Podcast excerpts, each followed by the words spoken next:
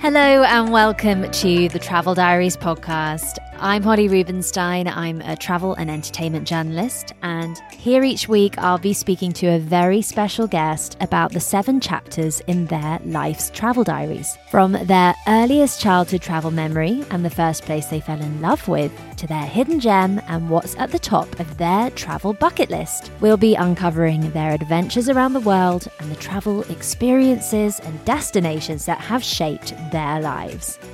Thank you so much for all your lovely messages about last week's episode with Stanley Tucci. I'm so pleased that you enjoyed it. If you missed it, then don't forget to catch up. And today's guest is one that I've been really excited to share with you too. She is just quite simply a broadcasting legend. Clare Balding has risen to national treasure status. And she's also a best selling author, radio presenter, and podcaster, in case you didn't think she was busy enough. So, this episode was recorded with Clare about a month ago, face to face, at the beautiful Mandarin Oriental Hyde Park in London, in an exquisite suite that uh, Clare was staying in that night with her wife Alice. And we covered so many different things. This was a conversation that I really didn't want to end. Just to give you a little taste of what's coming up, she tells us how she once won her weight in champagne as a horse jockey. As a dog lover, we bond over our favourite dog friendly spots in the UK. We hear her take on the future of tennis star Emma Raducanu, and she tells us about the time the Queen, Her Royal Highness, turned up at her house for breakfast. Her travel diaries take us from Mauritius to Costa Rica, Italy to the Isle of Iona. All that and a lot more coming up on the Travel Diaries.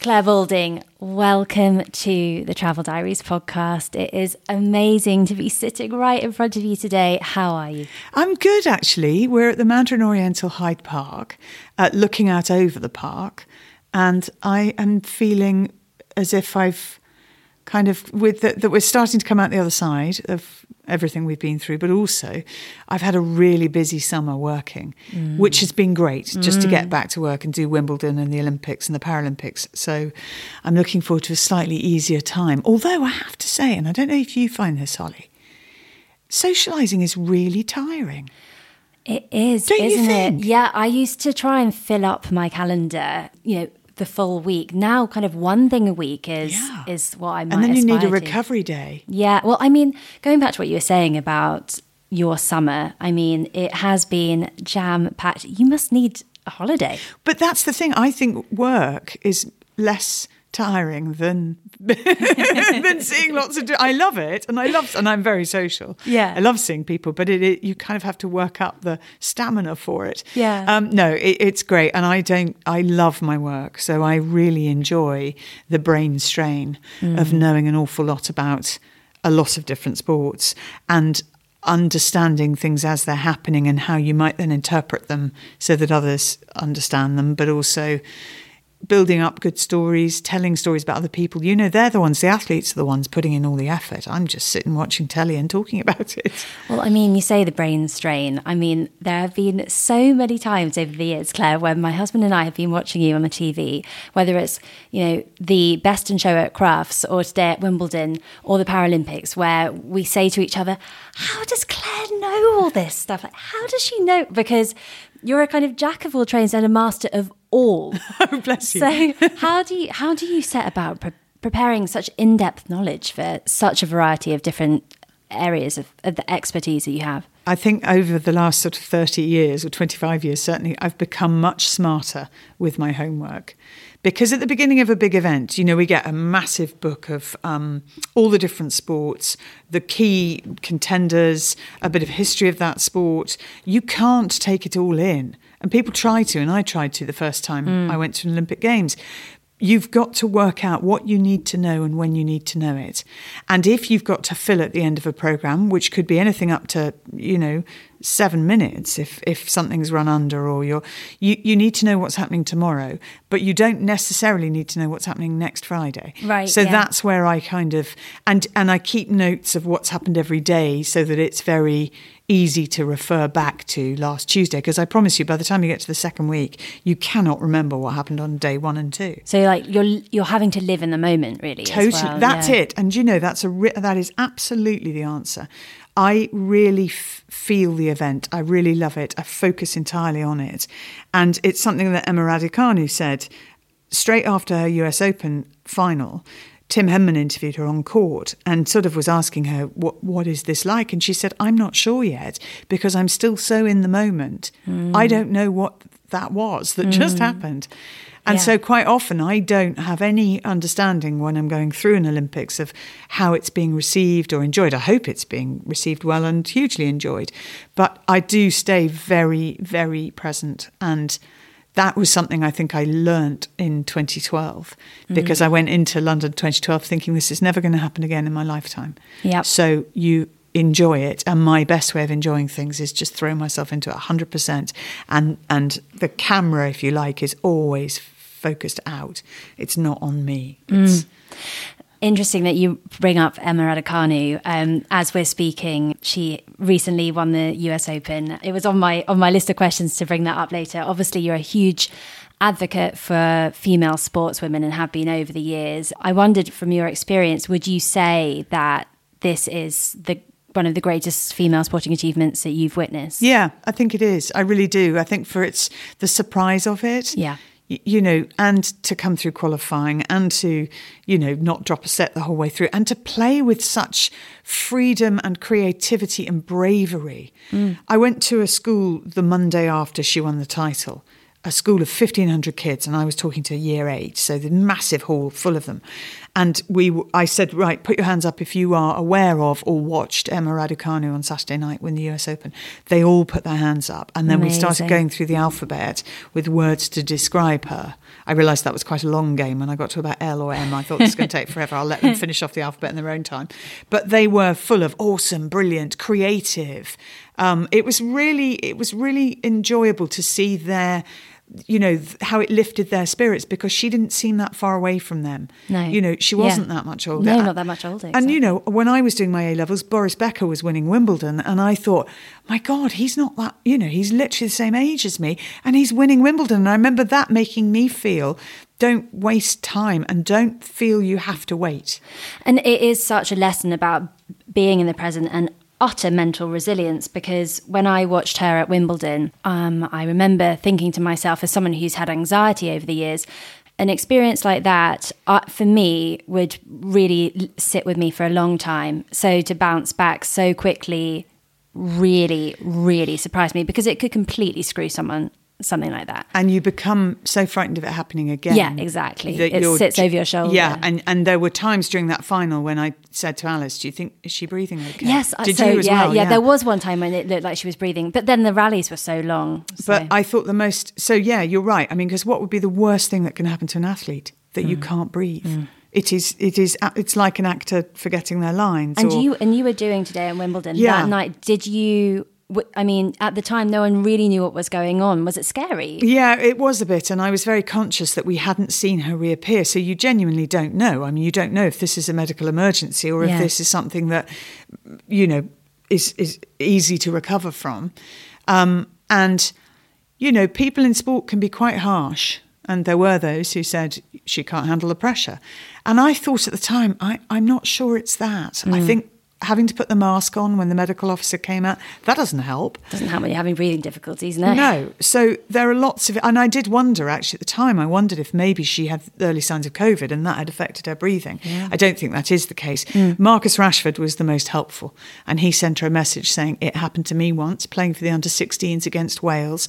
No explanation why. It never happened again. Yeah. And I thought, oh, thank God for you, Marcus, in so many ways. Yeah. You are a wonderful, wonderful human being He is. because she needs to hear it from someone who's been through it Yeah. that this will never, you know, hopefully will never happen again. Yeah. So Yeah. therefore gave her permission not to fear it. Yeah, yeah, exactly, exactly.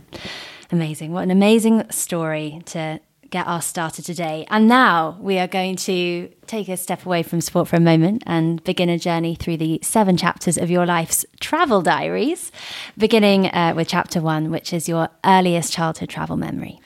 I, well, as a family, we didn't often go on holiday because my dad was a racehorse trainer and that meant that the summer was a no-go zone for him. He couldn't take time off in the summer, so we didn't do summer holidays.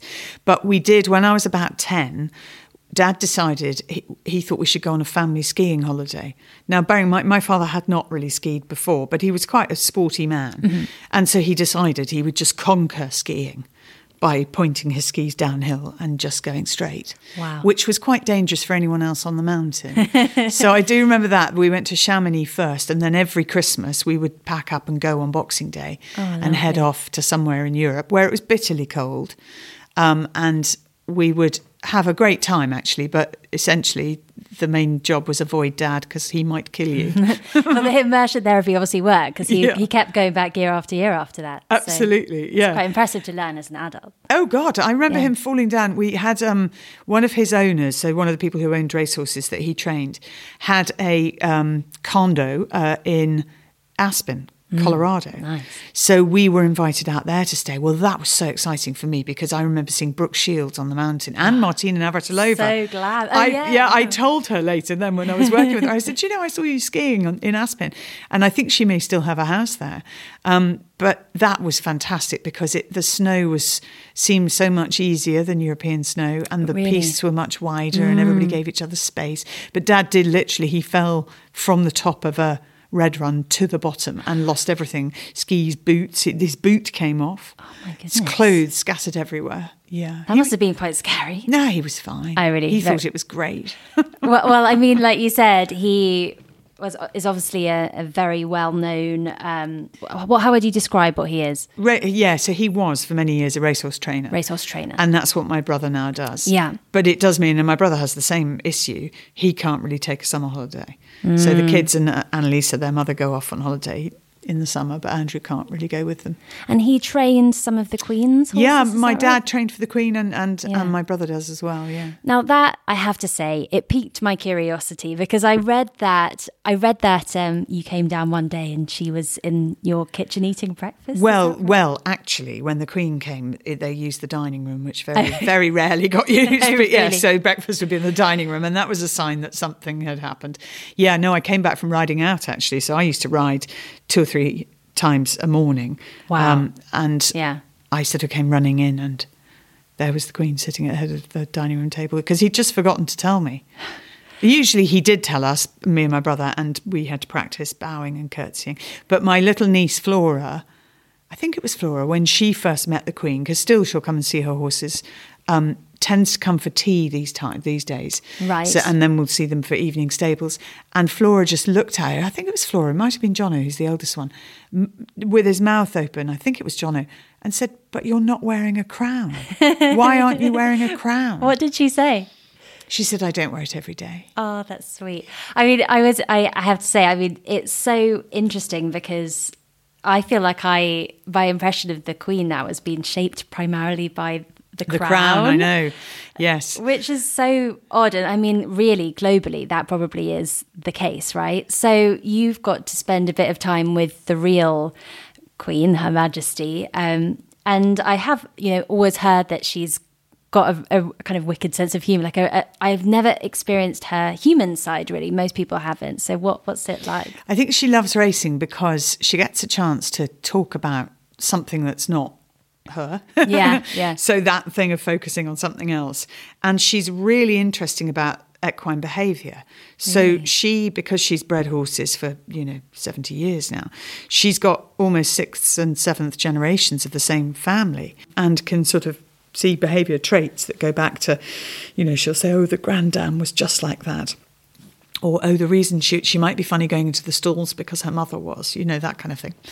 Um, but the jockeys always make her laugh. And I think she really enjoys that feeling of they're very respectful, but also quite cheeky. And I don't think you get involved in racing unless you've got quite a good sense of humour. And mm-hmm. she likes the gossip. She quite enjoys all of that. And really? Yeah. And she just is, you know, she will suddenly say something that's really funny. okay. Wasn't expecting that. I would imagine it's just like slightly unnerving because you kind of just don't know how, how much of yourself to give to someone who is like, there's so much formality surrounding them. Yeah. And you do still have to follow protocol. I mean, mm. you know, you're not, you're not you don't mess about. You Yeah. do say Your Majesty and then you say Ma'am. You don't suddenly. But Frankie Dettori tells a really funny story about when he was riding for her at Royal Ascot. Just, I think the second time he rode for her, the first time very nervous, hardly said a thing. But the second time was like, Watcher. and then going, Oh, sorry, sorry, sorry, Your Majesty. And she's like, Oh, don't worry. That's so funny. And then, of course, you became, as you say, you were riding several times a day yourself, and you got involved in eventing and then in f- and flat racing. Yeah, funny enough, the hotel um, that was maybe what was here before the Mandarin Oriental? Oh, that I don't know because it's been here a while. Because I have it in my head that it was absolutely this vista, but they had a big reception when I was the um, I won the championship, the ladies' championship, and the prize was my weight in champagne, and they Your weight weighed in me champagne. in a hotel on Knightsbridge with the backdrop of Hyde Park. God, that's a time when you want to weigh as much as you can. Oh, I did. Don't worry, and I was a lot heavier than any of the other jockeys, so it was great. Wow. And, and so it almost would have felt like, you know, a career in horses was predestined. So how, how did that uh, curve come in to, to become a journalist? Well, I went off to university and I started writing for the for the student newspaper, and I mm-hmm. did a lot of public speaking, mm-hmm. and I that sort of lit in me a real fire to write. I wanted to write novels. I wanted to write articles. I wanted to influence. You know, when you do, you're sort of young and idealistic, and you want to change the world, and and I still think that's you know there are there I do want to change bits of the world mm-hmm. still, but I felt then that it was more effective to do that through journalism than it was through politics. And I met through the union, I met a couple of politicians, and that rather put me off. So, um, but that's so. My my initial thought was go into journalism, which I did, and I wrote for. I mean, gosh, in the early days, I wrote for the Sporting Life and the Racing Post because racing was my background, and that's what I knew about. Yeah. But then I wrote for the Observer for many years. I wrote for the Evening Standard for years. Um, and I still write regular columns. Yes. And obviously, I started writing books, and my first book was published in 2012, as luck would have it, the week after the Paralympics finished. And that was just fabulous timing. Um, and it did very well. It did, yeah. And there are a couple couple more in the offing. Yeah, I wrote. So I wrote two adult memoirs, as it were, two book, two books for adults. Then I wrote three novels for children. Then I wrote a book, little short book for World Book Day called "The Girl Who Thought She Was a Dog." That somebody came up and asked me to sign just the other day. A little girl who she said, "This is written for me." and I was at this event called Dog Fest, and she and she clearly this is, this book spoke to her. And then I wrote a book called Heroic Animals. That came, so during lockdown, I wrote two two books. One one was a collection of stories about animals who had done amazing things, hundred different animals, and the other was a book called Fall Off, Get Back On, Keep Going. And that's the reason I was speaking in a school on Monday because their year eight had studied it the year before, and so it's very timely for lockdown actually Mm, And very Emma Raducanu. and very Emma Raducanu. I'm almost thinking I ought to do an extra chapter Yeah. about her. Yeah, or a little foreword or But something. certainly, when Yeah. I go around my school visits, mm. I start. I'm starting with her, and I'll mm. continue to do so. This Mother's Day, celebrate the extraordinary women in your life with a heartfelt gift from Blue Nile. Whether it's for your mom, a mother figure, or yourself as a mom, find that perfect piece to express your love and appreciation. Explore Blue Nile's exquisite pearls and mesmerizing gemstones that she's sure to love. Enjoy fast shipping options like guaranteed free shipping and returns. Make this Mother's Day unforgettable with a piece from Blue Nile. Right now, get up to 50% off at BlueNile.com. That's BlueNile.com. Burrow is a furniture company known for timeless design and thoughtful construction and free shipping, and that extends to their outdoor collection. Their outdoor furniture is built to withstand the elements, featuring rust-proof stainless steel hardware, weather-ready teak, and quick-dry foam cushions. For Memorial Day, get 15% off your Burrow purchase at burrow.com slash ACAST and up to 25% off outdoor. That's up to 25% off outdoor furniture at burrow.com slash ACAST. Today's episode is supported by Airbnb. It has been a long old winter here in the UK, and in between podcast seasons, I'm going to take a little bit of downtime to seek out some warmth. I'm jetting off to the Greek island of Mykonos, visiting some places that have been on my bucket list, and while I'm hopefully soaking up some Mediterranean sun, my home will be hosting guests from all over the world thanks to Airbnb. It's the perfect way to make your travels even more rewarding. Instead of letting your home sit empty while you're off exploring new destinations, why not turn it into a cozy retreat for fellow travelers? Just like I do. Whether you choose to rent out your entire space or just a spare room, it's up to you. I list my spare bedroom, and it's been a fantastic experience, both financially rewarding and a great way to connect with new people. So, if you're planning your own summer getaway or any trip for that matter, consider putting your home on Airbnb. It's a fantastic way to earn extra income that can go towards your travel expenses, souvenirs, or even that special treat you've been eyeing. Your home might be worth more than you think. Find out how much at airbnb.co.uk forward slash host. Thank you to Airbnb for supporting the Travel Diaries. Let's pause there then and move on to chapter two, which is the first place that you fell in love with. The first place I fell in love with in terms of travelling, I would say, is Mauritius. And that's the one place we go back to on a regular basis. So our rule became we could, you know, we want to explore. This is Alice and me doing our travelling, which we love. We want to explore as much of the world as we can. But when you find a place that in November, and Alice's birthday is in November, is the perfect surroundings. And we play golf. So if we can go to a hotel with a golf course, mm-hmm. and we've now realised that if you're on a two week holiday, it's much better to have two hotels. So then you get a completely different menu and a different golf course nice, for the one second in each. week. Mm-hmm. Yes. Mm-hmm. So we always now finish off at the Four Seasons Lovely. in Mauritius, and then we go somewhere else, and we might change the one we go to for the week before. So when you go to Mauritius, is it for a, um, you're, you're, golfing, but are you a kind of flying? Is it for a flying flop to decompress and read? And yeah, read, yeah. yeah. Flying flop. I hadn't heard that before. Oh. Is that is that a, is that an insider no, travel. I think it's a really common is it phrase turn of phrase. But do you know what? I think that you're probably so busy that it would not have crossed your mind. it crossed my mind to fly and flop. What does that mean? And you have, of course, covered um, every Olympics since Atlanta 1996, as well as for Paralympics as well. And what's interesting about is that correct? Um, it's actually so I've done every Olympics since 96 and every Paralympics since 2000. Wow. So 2004. Mm-hmm. 12, 16, six, six, six Paralympic Games. And what is wonderful about the Olympics is that I feel like they are almost like a crystallization of a particular the culture of the place that you're visiting and that that that is hosting but you know with the opening ceremony and with you know what they choose to represent themselves in this major event so i wondered um, having covered all these incredible spectacles uh, which place comes to mind as one that you were there working and that you thought I want to come back here with Alice or you know, yeah, come back Sydney. Here. Sydney, Sydney for sure. Yeah. I mean, that was just fantastic. And because Australians are so keen on sport, and I did a Commonwealth Games in Melbourne as well, which I love. I actually think I love Melbourne even more than Sydney. Mm. I could live in Melbourne. Yeah. I really think that. Yeah, it's a great place. Um, so that was terrific. I am. Um, I mean, London, you know, the London Olympics and Paralympics made me fall in love with, with London in a way that I'm not sure I had before. It was a magical summer, it wasn't it? really was. Yeah. And I think it restored our confidence an awful lot. I think it was very good for us as a nation and as a city. Um, where else? I would say Athens was interesting, but didn't make me want to necessarily go back. Beijing, I, I you know, happy to have done it, but not necessarily to go back. Because you're spending I, an extended period of time there as well. Yes, you haven't got an awful lot of opportunity to get out and about. Mm. Um, they tend to send you to places five days before and get you so that then you're over your jet lag and also they hope you'll start doing quite a lot of homework. Um, but that's your chance really to explore. We went back actually. So rio was great but i didn't get much chance to really see everything i wanted to see.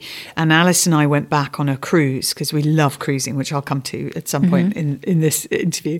Um, but we took a tour in rio with a guide just for us. And that i saw things that day that i had not seen in four weeks of being there in the Olympics. Really? Oh, so what, what kind of things would he you... He took us on a motorbike, on the back of motorbikes, up to the top of the favela where we had lunch and then to a bar that had a sort of rooftop view of Rio. It was ah. fantastic. And those st- amazing steps. You know, they're all multicolored, beautiful oh. art. Oh. Really fantastic. Such a vibrant city. Yeah, really, really good. I loved it. I mean, a shame that you didn't get to go to Tokyo this time around. Yeah, But, a, a real shame. Although, to be honest, if I were choosing to go to Tokyo, I'm not sure I'd go in August and September. Yeah, that weather was crazy, wasn't it? The weather was crazy, Yeah. and when it was hot, it was so humid. I think traveling was really difficult. Mm. I'd love to go back. Actually, Heroic Animals has been published in Japan, and there's a, there are a couple of Japanese animals in it. And I'm really hoping that it takes off because if it takes off, then I might get to go on a book tour there, Oh, yeah. and that would be really nice. Amazing. I hope it does. I hope it does. Well, chapter three is the place where you learnt the most about yourself. Where would that be? That would probably be Australia, actually. I went between school and university. I actually had two years out because I was desperately trying to get into the university I eventually went to, uh, but it took a lot of trying um, and getting turned down by lots of other universities along the way, actually. So I took myself off to Australia and I travelled on my own for, I mean, probably only for about a month. Um, but that was a real experience in growing up and just becoming aware of how responsible you are for your own safety and for your own belongings. I, I made a few mistakes. On the way back, I had an overnight stay in Singapore and I'd run out of money. So I stayed in a youth hostel with actually really nice Swedish and um, travellers were, you know, youngs, same as me, teenage travellers, who I shared a room with. But I didn't realise in a youth hostel you don't get a towel. So I took myself off to have a shower and then I'm like, where's the towel? I don't have a towel. There was a flannel, so I used that. Oh, thank God for that. I know. Yeah. That's what I thought. Otherwise, I was just going to use t shirts. Good things to know. Good things to know as a solo traveller. And, and I learned to make friends. And because you're Yeah, all you're on in this the deep end. yeah, you're on this great adventure, Yeah. and you start chatting because it's really boring eating on your own. I don't like that at all. Did you travel around Australia? Yes, So, which place did you love the most? Well, I was really impressed with Adelaide. I flew into Adelaide 1st and most Mm-hmm. Did people you? That's where you started yeah. off. And most people don't really go there. No. Um, and then I went to Sydney. On that trip, I don't think I went to Melbourne because I hadn't started. I used to go. I, I did a few Melbourne Cups for radio, so Mm-hmm. I went to Melbourne every year for about eight or nine years. I worked for Australian Telly actually a couple of years out there too. Really? Um, and then I went to Sydney and I stayed with a racehorse trainer there. And then I went off on my own and I went up to the Whitsunday Islands and then I went up further north. I went up to Cairns and I did all sorts of things. I did bungee jumping and, you know, swimming at night with, The wildlife there is oh, it's just great. unreal. I've never been, but I recently released an Australia destination special, so I really Ah. felt as though it gave me a taste for. Yes, but the pla- I must admit we went to New Zealand um, on one of our amazing cruises, and we stayed on um, another sort of four or five days, but we only went to the North Island. And I would really like to go back and go to the South Island. I thought mm. when we're allowed to go back to New Zealand, and I have I know lots of people who live in New Zealand, so it would be so much fun. Really difficult to get accommodation there, though. Is it? really hard? Really? and it is phenomenally expensive. Yes. And I think that's why so many people hire camper vans and do it like that because, Yeah. you know, most of the, it's not got big hotels. Once you're out and about in the country and you're exploring it, you're looking at small bed and breakfasts that are really, really expensive, beautiful, and, you know, it's a lovely way amazing to do it. settings, but yeah, you've got a budget for it. Oh, yeah. Well, let's pause there and move on to chapter four. That is your all-time favorite destination, the, the big, the big chapter. Okay, so that I've said Mauritius is the place I first fell in love with, so that's kind of covered. But that is a wonderful, a wonderful destination. But um, I might do more than one here. Please do. So some of the Fire away. best holidays that we went to Costa Rica Oh, when we started to sort of go right. Let's go for a real adventure. Yeah. and I thought Costa Rica as a country was magnificent. the happiest country on earth, isn't Is it? Yes. Is that think so. right? Yeah.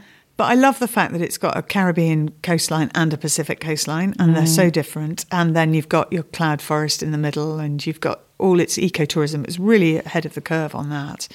Um, and we just had a fantastic experience that also included flying into an airstrip on the Pacific coast to stay at a hotel called Punta Islita. And Punta Islita, I at the time was the most beautiful place I'd ever seen. And situated on top of a hill, looking out over the ocean. And you'd sort of swim to the edge of the infinity pool and stare at this ocean and hmm. see in the distance, you know, a whale breaching or something. It was hmm. amazing. It was absolutely amazing. And beautiful sunsets as well. Ah. I love a sunset. And so much wonderful wildlife. Yes, exactly. And we went off on a day to try and find the three toed sloth. I managed to get really burnt actually through the cloud, as you do when you're not Oh, when yeah. you're British and you're just stupid about oh the sun's not out, I won't get burnt. We also, and we've done this a couple of times, because I ride and Alice can ride as well. We'll quite often say, oh well, you know, let's go riding. Well, usually, I mean, you're lucky if you get out of a trot. I mean, seriously, it is- you are doing very little, Mm-hmm. Yeah, yeah. and you might go up and down the beach in Costa Rica, it was like being on this wild adventure. It was just the two of us with a guy who had a machete who cut through the branches of the jungle. And we galloped up hills Oh, and we went freeing. through rivers. And it was just great. I mean, couldn't walk for three days afterwards, but it was really, really good. So we loved that. And we had a great trip as well to Cuba. Hmm. And that felt very cultural and exciting and different. And I just love those places that feel a long way away. And the other place that was very special. Um, do you remember when the hockey team won the gold medal at the Rio Olympics? One of the members of that team who'd come out of retirement to play in it was Krista Cullen. And Krista has dual nationality and she's part Kenyan and, and British. But she runs a foundation called Tofauti, which helps fund various different campaigns and um, wildlife con- conservation, but also helping locals Yeah. in Kenya. And we, I was hosting her fundraising ball for her, and I left Alice in charge of the silent auction. I said, "Oh, if you see something we might like, you know, put a bid in." I come back to find she's bought a trip to Kenya. so Krista, then realizing we've bought it, kind of changed, I think, what the spec was on this. Oh my word! I mean, we were Krista and her parents gave us the best bespoke Kenyan safari experience that you could ever wish for. And that was wonderful. They picked us up from the airport and we went and stayed the night at their ranch, which is just on the edge of Nairobi. Um, and we stayed in Krista's tent, which was like a you know posh tent that you sometimes get in India if you've been on Like any of those. Yeah, Yeah. glamping, very much glamping. Ultra glamping. And then we got into. Uh, the, so they've got two planes, and her mother was flying one, and her father was flying the other. And we get in the plane with Gary, and he goes through all the safety things, and I'm the co-pilot, so I've got to be in charge of you know Yeah. various things and checking things with him and going through the checklist. And Alice is in the back with we, we had one other couple with us, um, and off we went to very three different. So Lewa was the first place we went to, and and we went to see rhinos, and then we went to uh, uh, two other. well, Oh, I know. One of them was the place that Princess Diana had taken Prince William and Harry, and they pulled our bed out to be under the stars. We slept under the stars and heard an elephant crashing through that night. And actually, it had gone up really close to someone's tent who was in a slightly different area of the camp. And they literally looked at me and went, "Oh my god, there's an elephant right outside our tent! Don't move."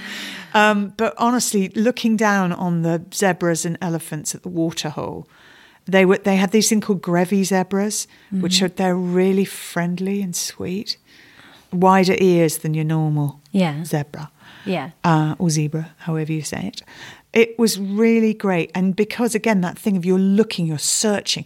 I got really into you know bird life, and I Yeah. have never really been that interested, but I really loved it, and I had my binoculars out all the time, and then you'd hear stories and and I mean some of them were pretty brutal stories to be honest, and realizing how dangerous hippos are, for example. Yeah, when I was in Kenya, a hippo ran through our camp actually, and it was all quite a commotion. Yeah, you get out. Uh, of the way. we thought it was amusing at the time. No, no, no. A hippo could snap Yeah, you in half. And, exactly. And would. Um, but we spent quite a lot of time trying to find a leopard, and that didn't work. But that, as Gary said to us, that's the reason you have to come back. Exactly. Because you haven't yet seen a leopard. Yeah. It was a great trip, and we finished in a place called Galana, where they have a sort of, you know, um, they run a kind of boarding house thing, and there everything's much wilder.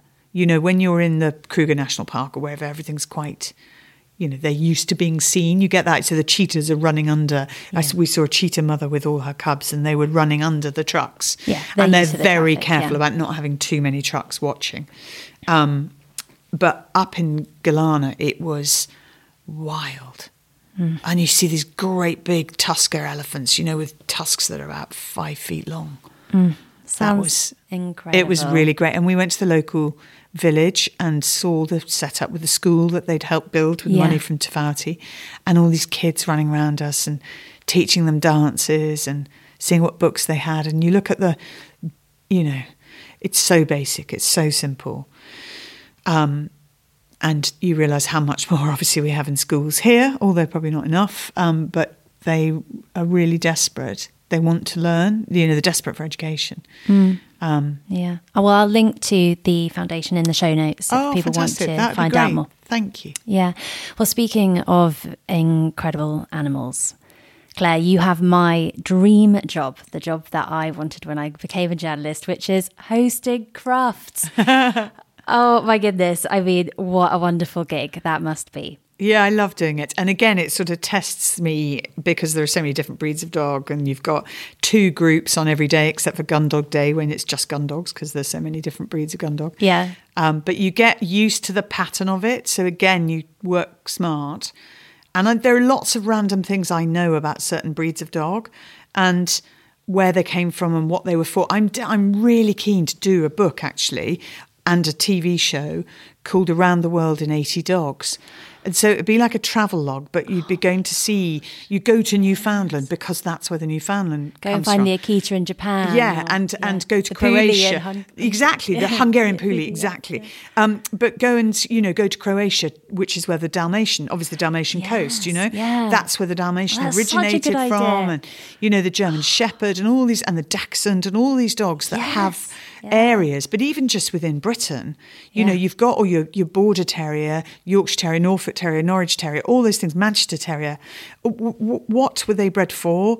What are the differences? Yeah, you know, that's such a who was the first person that was doing this, and yeah, and, Or, or a TV show as well would be a great. oh yeah, because Yeah. you, you want to see them exactly. Yeah. So that's what I'd love to do. Yeah, I find I love dogs, obviously, and but I Mm. And find I was so whole sorry to see Oh. to hear about Archie. It brought a tear to my eye because he really he would always make often make an appearance on Crufts. He was a proper media tart. He loved a camera, and he was very handsome. He was a Tibetan Terrier, black and white, very furry, looked like a Disney dog. He was gorgeous. And he lived a fantastically long time. You know, he was 15 and a half. Yeah. Um, but yeah, it's. I sort of. I was at Dogfest the other week, and and you know, lots and lots and lots of different dogs, and it's so nice having a cuddle with other people's dogs. But you sort of realise there's this gaping hole in your life. yeah, yeah, yeah. We we had the same thing, and we actually got a dog in January. Did you? What yeah, did you get? We got a Cavapoo oh, called. Indy, and she has just completely yeah changed our lives, and she's just the best thing that's ever happened to us. And Uh, now you're planning holidays that are dog friendly. Well, yes, exactly. And I was going to ask, in memory of Archie, Hmm. what destination did he like to go on holiday to? What dog friendly destination did he enjoy? He quite liked posh hotel. Did he? He Hmm. had expensive taste. But the rules were generally that he wasn't meant to be on the bed. Well, that's something you couldn't control. You know, come back, find him absolutely curled up on the bed. So we took him to Lucknam Park, which he liked very much, which is just near Bath. outside Bath. Yep. Exactly. And there's a really nice hotel near Malmesbury, between Malmesbury and the Arboretum. Mm-hmm. Whatley Manor, it's called. Oh, yes. And they were very good at having our. But he did take him. So, so we had a dog friendly room, had opened the French windows. And next thing we know, Archie's gone and he's gone for a little walk and he's taken himself off into the garden and he's found the kitchen. And so then we have to go running and say, I'm so sorry, I'm so sorry, take him back. but he liked it there. Um, and he was he was pretty good actually. I we we took him once up to the Lake District. Did we take him? I think we took him to Holbeck Ghyll, which is just above Lake Windermere, and that's lovely. Beautiful. Yeah. They have Labradors there, or the owners used to have. The, the ex owners, I think, had Labradors with signs around them saying, Do not feed me. because everyone a really want to feed sad looking Labrador going, "Mm, Please feed me.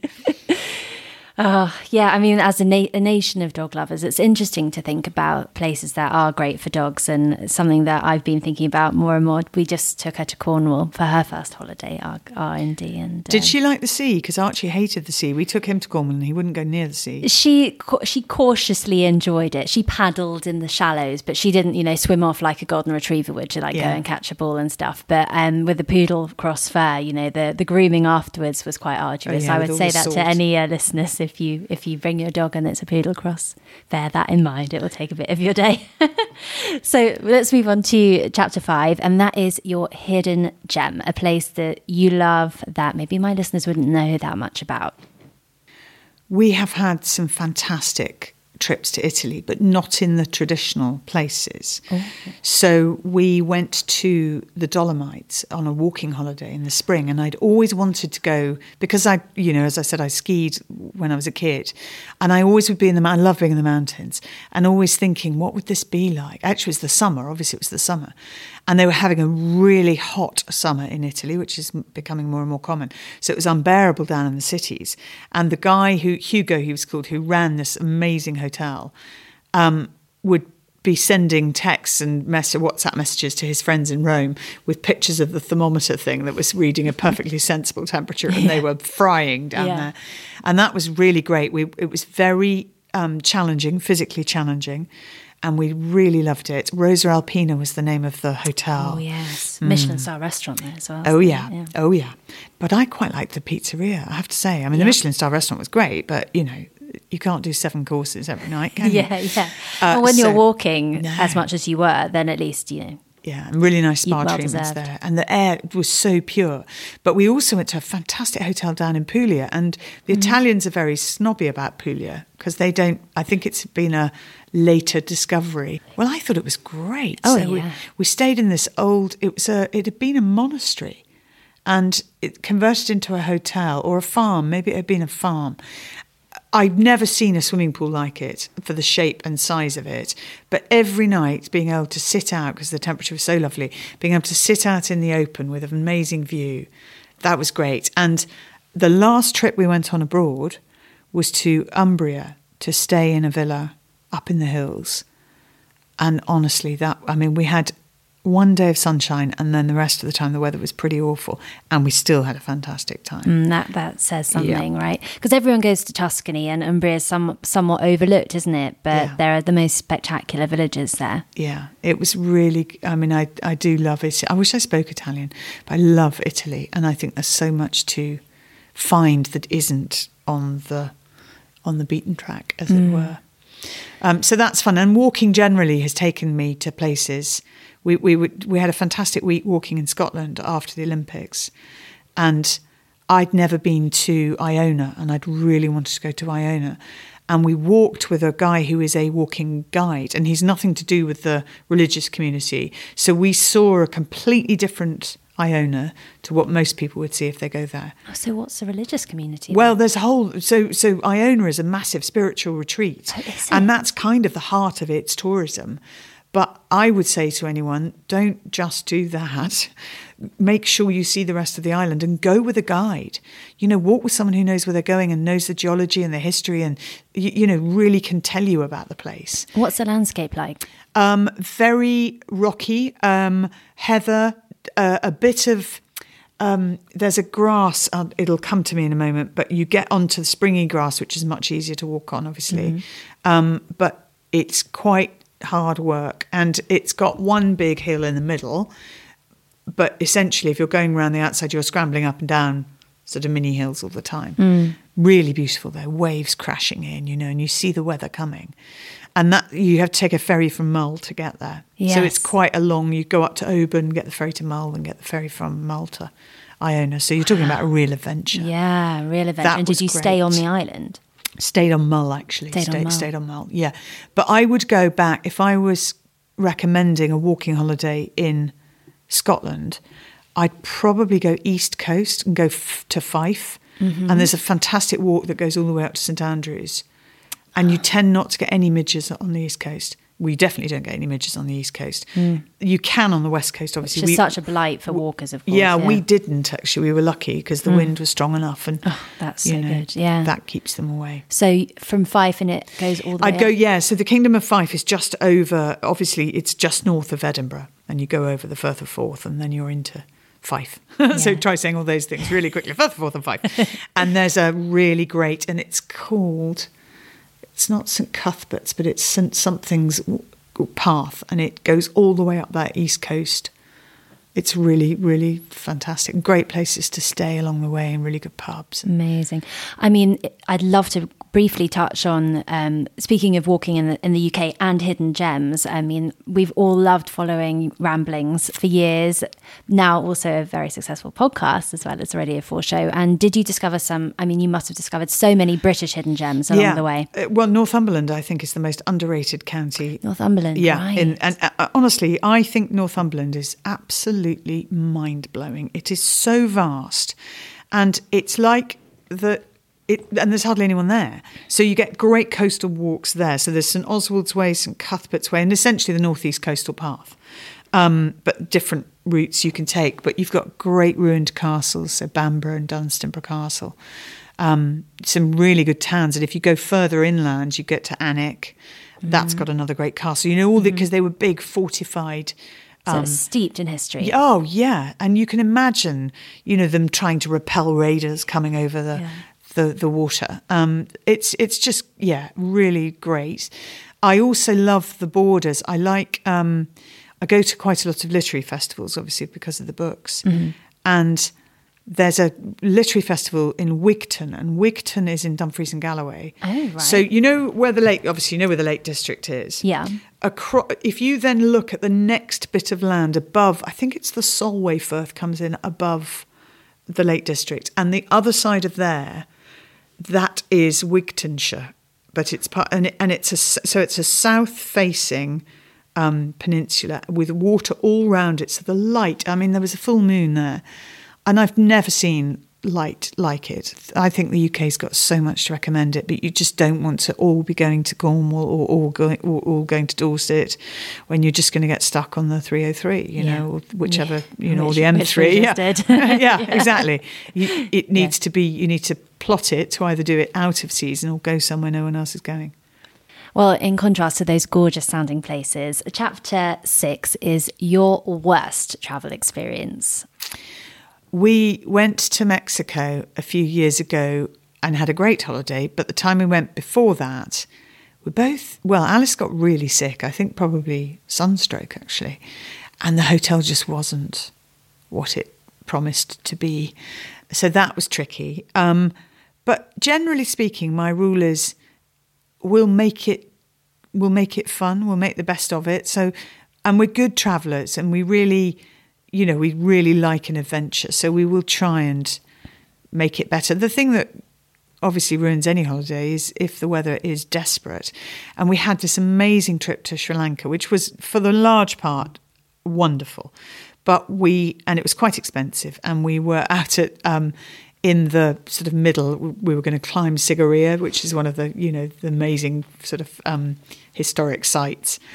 It never stopped raining. We were play, staying at a place called Elephant Corridor, which was this wonderful hotel. I think we were the only people there, and we just got the seasons wrong. We just didn't do enough research on the weather. So it was like monsoon season. Yeah. No, and and I would, you know, when you find actually just briefly on Mexico, when you, you it is worth really worth going somewhere very nice there because then when it's very nice they do it really well. Hmm. When it's not, it can be very average. That's a good tip. Uh, of, of all the places in Mexico that you have visited, is there a particular region that um, you enjoyed the most? Because in the US, uh, my US listeners, I imagine, will be very familiar with all the different parts of Mexico and how diverse it is.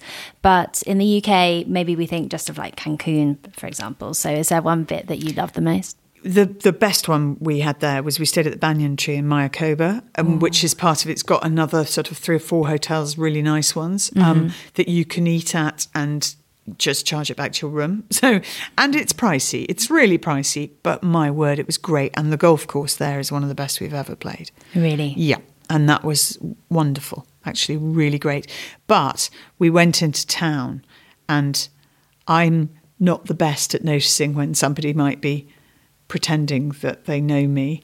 So we got out of the taxi, and straight away someone said, "Oh, well, hi, hi, I'm I'm the waiter at your hotel." And of course, you go, "Come, come and see my shop," you know, and then you find you're in a you're in a jewelry shop where they're trying to flog you jewels that you don't need or want, and yeah, that was interesting. Yes. Well, I can't believe that we're on to the final chapter of your travel diaries, Clare, and that is chapter seven the destination at the top of your travel bucket list. Well, we have discovered cruising in the last sort of five or six years. And I was always a bit snobby about it and thought, I don't want to be on a cruise. I'm going to be all cooped up on a boat. I won't be able to get away from people. It's not at all like that. If you, if you, you know, go with the right people and, mm-hmm. and, we go with Cunard and it's absolutely lovely. And we, I would really like to go to, um, I'd like to do the Baltic Sea and the various ports and Gothenburg and St. Petersburg mm. and Tallinn and all of that. Mm. Um, I'd also love to do the fjords. Do you know, it sounds awful. I don't. I don't mean do them. I would love to see the fjords. And there are places I think you can only go by ship that are. That's what I want to do. So we, the first one we did was um, the Panama Canal. Oh so we got on in Miami, went through the Panama Canal, and then all the way around to Los Angeles. We made friends on that cruise that are still friends today. Oh, that's lovely. And that was such a good experience that mm. then we decided to do other things. So mm. we've been down the Amazon, and that's the one that ended up then in Rio, and that was the last the last cruise we we had actually because of because of COVID. Um, but we've had wonderful experiences, and sailing out of San Francisco to head off towards Hawaii coming out under the Golden Gate Bridge with a glass of champagne at the back of the ship. That's one of the most vivid pictures in my mind. And then it takes five days across the Pacific to get to Hawaii, and that's quite rough. Um, and then we sail from Hawaii, all obviously again across the South Pacific, um, to Tonga and Samoa and then into Auckland, New Zealand. Oh my God, Honestly. what a route. So that, when I look now, and as soon as obviously the ships are allowed to dock again and yeah. all the places you want to go, there are so many trips that I want to go on. And we're going to have um, to do a part two. yeah, day. and that's that would be, and I'd love to go up to Alaska and on a ship because again, I just think you you you sometimes don't realize the vastness of the world when you fly in somewhere and you fly out. There's something about sailing, a bit like walking, I think, that slows you down and makes you realize how long it takes to get from, you know, San Francisco to Hawaii. It's a long, long way out. Yeah. Um, and you see so much. And again, you know, my thing about sunsets, watching a sunset at sea is really special. Amazing. Oh, well, thank you so much. Clare Balding, those were your travel diaries. It's been a total honour and a joy. Thank you. Thank you. Oh, I really hope you enjoyed hearing from Clare as much as I enjoyed talking to her. What a lovely woman, so down to earth. And like I said, just like a conversation that I really didn't want to end. A big thanks to Mandarin Oriental Hyde Park London for hosting us for our interview. You can book your winter or Christmas staycation and enjoy magical Mandarin moments of delight from £740 per night.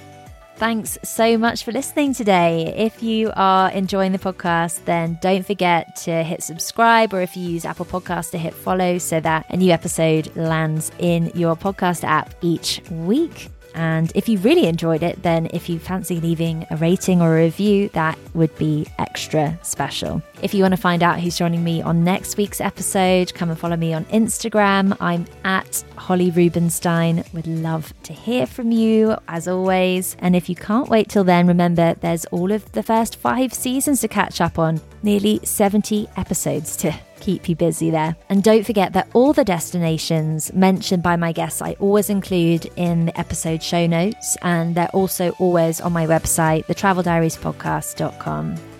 Thanks so much for listening, and I'll be back next week.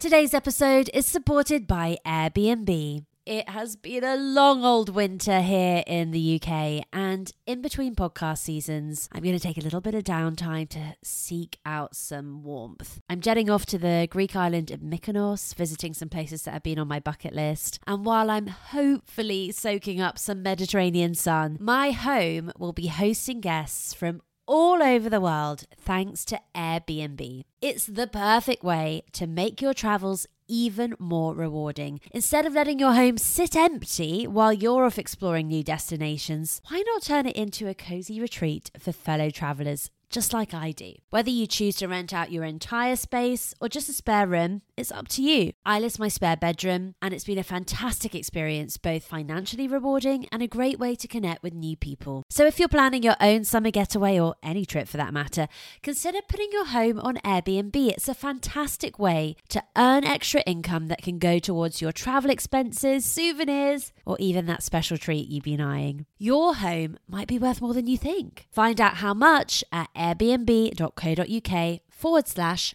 host. Thank you to Airbnb for supporting the travel diaries.